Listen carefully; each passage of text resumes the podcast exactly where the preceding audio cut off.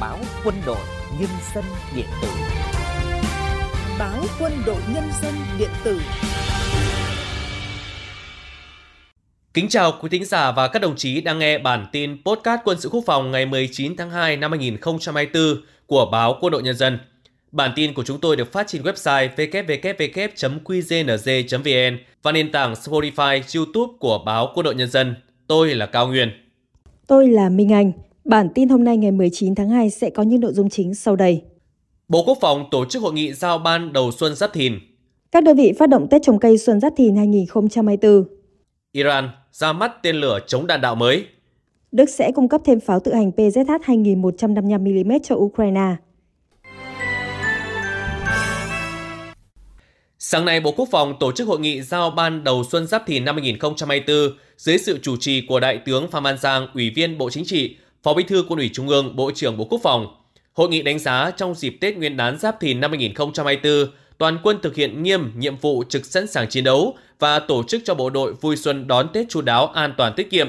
Phát biểu tại hội nghị, Đại tướng Phan Văn Giang yêu cầu cơ quan đơn vị tiếp tục triển khai quyết liệt đồng bộ các biện pháp, tổ chức hoàn thành toàn diện các mặt công tác, trong đó tiếp tục duy trì nghiêm chế độ trực sẵn sàng chiến đấu, nắm chắc dự báo đúng tình hình, kịp thời tham mưu xử lý hiệu quả các tình huống về quân sự quốc phòng, tuyệt đối không để bị động bất ngờ.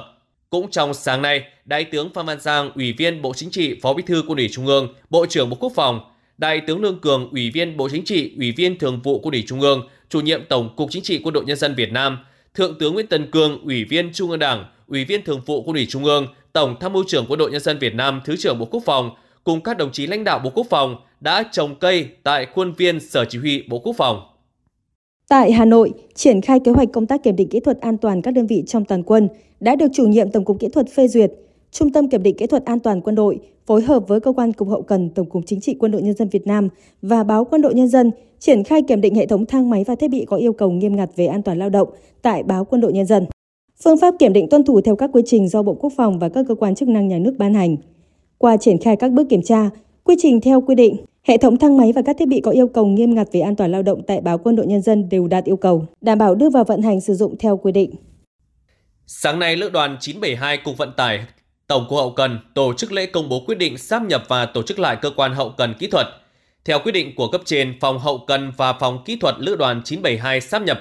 tổ chức lại thành phòng hậu cần kỹ thuật. Đảng ủy Lữ đoàn 972 quyết định giải thể chi bộ phòng hậu cần và chi bộ phòng kỹ thuật, thành lập chi bộ phòng hậu cần kỹ thuật. Trung tá Nguyễn Duy Giáp giữ chức chủ nhiệm hậu cần kỹ thuật Lữ đoàn 972, Trung tá Nguyễn Quyết Tâm, phó chủ nhiệm hậu cần kỹ thuật, giữ chức bí thư chi bộ. Phát biểu chỉ đạo tại buổi lễ, Đại tá Đặng Quang Ngân, Phó Cục trưởng Cục Vận tải biểu dương Lữ đoàn 972 đã làm tốt công tác chuẩn bị, tổ chức công bố các quyết định chú đáo, đúng nguyên tắc quy định, đồng thời yêu cầu ngay sau khi sáp nhập, đơn vị phải nhanh chóng ổn định đi vào hoạt động hiệu quả theo đúng chức năng, nhiệm vụ, góp phần xây dựng lữ đoàn vững mạnh toàn diện, mẫu mực tiêu biểu.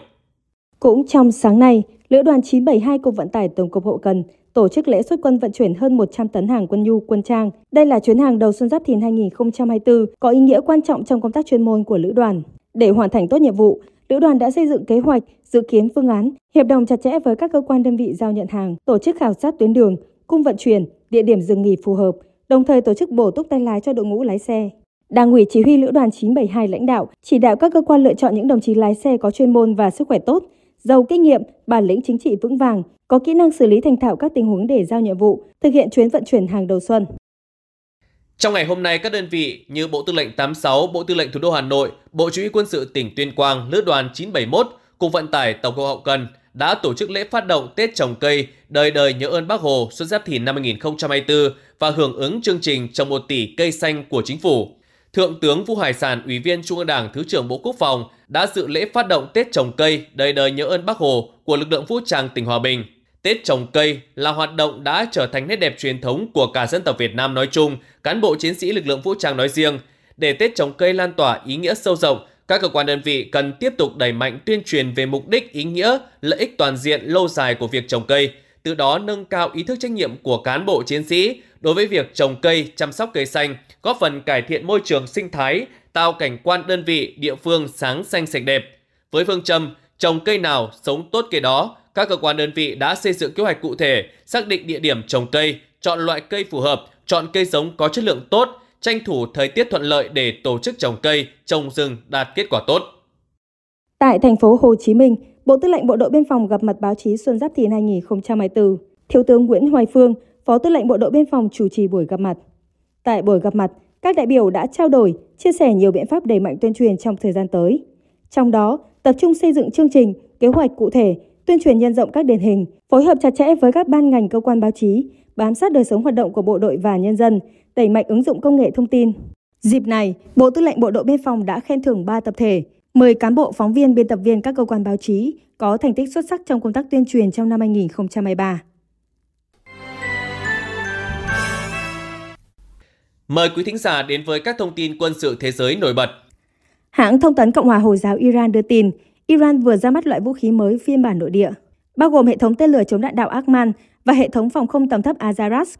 Theo hãng thông tấn Cộng hòa Hồi giáo Iran, với việc đưa các hệ thống vũ khí mới vào mạng lưới phòng thủ, khả năng phòng không của Cộng hòa Hồi giáo Iran sẽ tăng lên đáng kể. Hệ thống tên lửa Akman có thể đối đầu đồng thời với 6 mục tiêu ở khoảng cách từ 120 đến 180 km, trong khi hệ thống phòng không Azaras có thể xác định và tiêu diệt mục tiêu ở cự ly lên tới 50 km, sử dụng 4 tên lửa sẵn sàng bắn. Tháng 6 năm ngoái, Iran đã trình làng tên lửa đạn đạo siêu thanh đầu tiên được sản xuất trong nước, mang tên Fatah, với tầm bắn 1.400 km. Bộ Quốc phòng Đức mới đây xác nhận sẽ cung cấp thêm 18 pháo tự hành bánh xích 155 ly Panzerhaubitze 2000, gọi tắt là PZH-2000, cho Ukraine. Quyết định này sẽ giúp tăng số lượng các đơn vị pháo bánh xích 155 ly cung cấp cho Ukraine lên gấp đôi. Việc cung cấp pháo tự hành PZH-2000 là một phần của gói viện trợ lớn hơn của Đức dành cho Ukraine, bao gồm hệ thống phòng không, xe bọc thép và công nghệ giám sát tiên tiến. Được trang bị pháo 155 ly, pháo tự hành PZH-2000 có khả năng bắn nhiều loại đạn, từ đạn nổ mạnh đến đạn khói và đạn chiếu sáng. Một trong những tính năng nổi bật nhất của pháo tự hành PZH-2000 là hệ thống nạp đạn tự động giúp tăng đáng kể tốc độ bắn. Sự kết hợp giữa khả năng cơ động nhanh, tốc độ bắn cao và xác định mục tiêu chính xác khiến pháo tự hành PZH-2000 trở nên quan trọng trong các hoạt động quân sự hiện tại, có khả năng định hình động lực chiến trường thông qua khả năng pháo binh vượt trội. Quý vị và các đồng chí vừa lắng nghe bản tin podcast quân sự quốc phòng ngày 19 tháng 2 của báo Quân đội Nhân dân điện tử. Xin chào và hẹn gặp lại quý thính giả trong bản tin ngày mai.